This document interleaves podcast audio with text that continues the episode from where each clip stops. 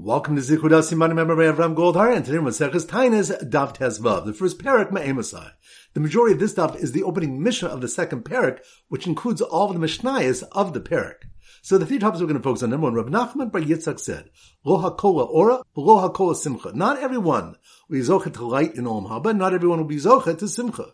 Tzadikim ora v'yisharim l'simcha. Tzadikim will be zochet to light, and the upright will be zochet to simcha. Rashi explains that the yisharim are greater than tzadikim. That's why they're zochet to more.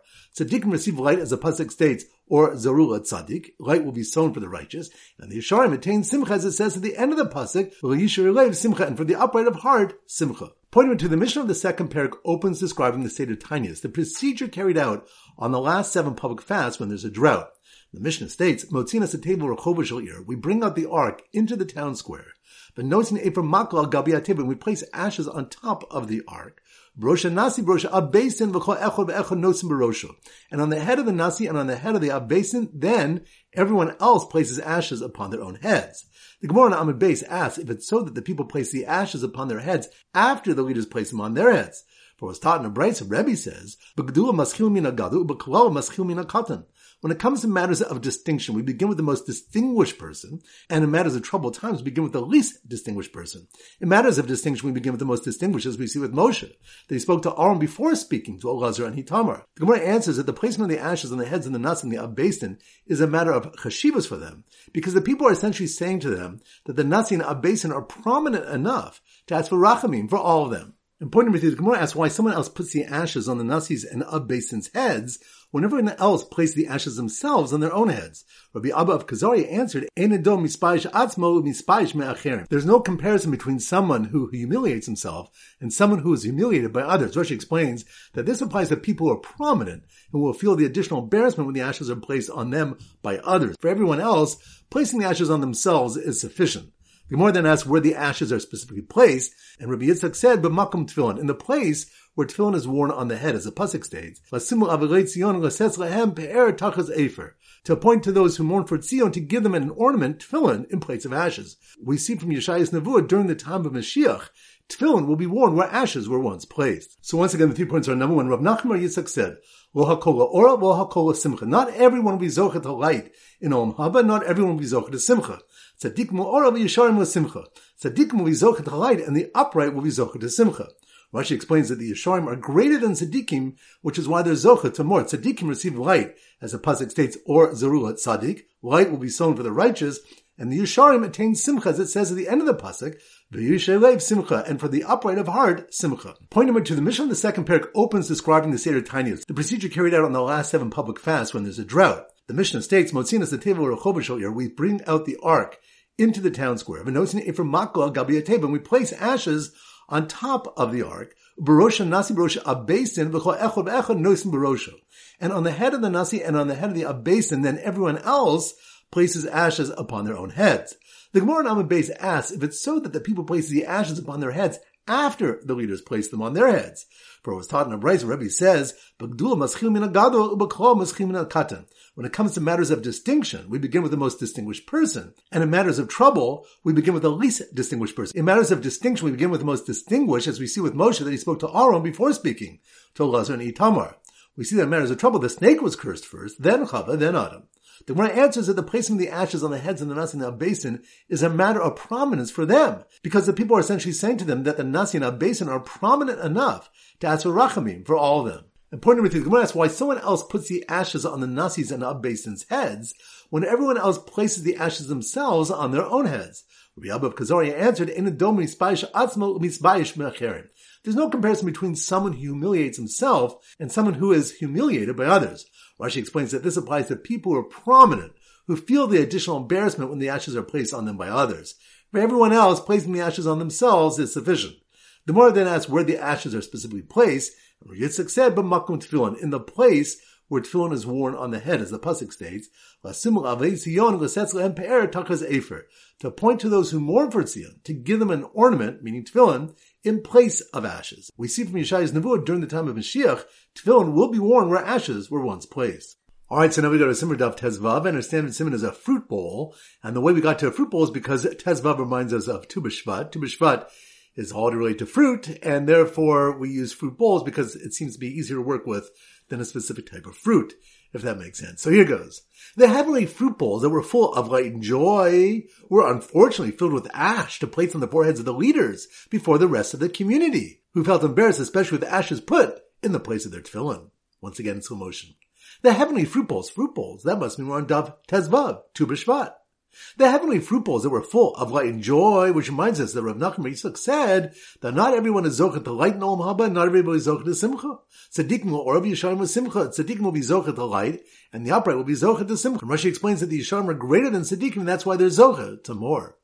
So the heavenly fruit bowls that were full of light and joy were unfortunately filled with ash to place on the foreheads of the leaders before the rest of the community, which reminds us that we put the ashes on the head of the Nasi and Abbasin before everybody else puts the ashes on their own heads, even though Rebbe says, when it comes to matters of distinction, we begin with the most distinguished person, and in matters of curse times, we begin with the least distinguished person. Here, the placement of the ashes on the heads of the Nasi and Abbasin is a matter of prominence for them, because the people are essentially saying to them that the Nasi and Abbasin are chashav enough to ask for rachamim for all of them. So the heavenly fruit bowls that were full of light and joy were unfortunately filled with ash to place on the foreheads of the leaders before the rest of the community, who felt embarrassed, especially with ashes put in the place of their tefillin. Which reminds us the ashes are put on the Nasi's and Abbasin's heads, whereas everybody else puts the ashes on their own heads, because it's a greater humiliation for the prominent people to be humiliated by others.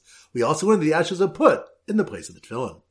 So once again, the heavenly fruit bowls that were full of light and joy were unfortunately filled with ash to place on the foreheads of the leaders first before the rest of the community, who felt embarrassed, especially with ashes put in the place of their tefillin. Alright, now it's time for four blah back Chazorah. Daf Yudalf, so Simran Daf Yudalf is eleven stars, like in Yosef's dream. So here goes. The man wearing the robe covered in stars, stars, that must mean we're on Daf Yudalf. The man wearing the robe covered in stars who sat on a rock with his hands lifted in the air, which reminds us that was taught in the Bryce when Christ was going through suffering and one separates himself from the community. The two Malachei Yeshua said, escort a person, come and place your hands on his head and say, Poni Zeh should perish min HaTzibor, this pony that separated himself from the Tzibor, Ayer ben Nechama Tzibor, should not see the consolation of the Tzibor when they're safe from the affliction. Rather, a person should feel the pain together with the Tzibor, like Moshe Rabbeinu did during the war with Amalek when he sat on a stone as Bnei Israel fought. So, the man wearing the robe covered in stars, who sat on a rock with his hands lifted in the air, felt the pain of the person in front of him signing each page of his diary, which reminds us, when a person departs from this world, all his deeds make him sign on what he did, and when judgment comes, he endorses the din. So the man wearing the robe covered in stars, who sat on a rock with his hands lifted in the air, felt the pain of the person in front of him signing each page of his diary, including the day when he never even completed his partial fast. Which reminds us, Rabbi Zerah said in the name of Huna, if one continued his fast from the day into the next night, he does not daven the tefillah of Anenu. Abai said that Rav Huna holds that we do fast for hours, and it does require Anenu. But in this case, since a person did not accept upon himself to fast the day before, it's not chashav enough to require including Anenu in the tefillos. Daf Yud Beis. So the Simmer Daf Yud Beis is twelve brothers. So here goes. The six brothers, six brothers of twelve, that must mean we're on Daf Yud Beis, twelve brothers.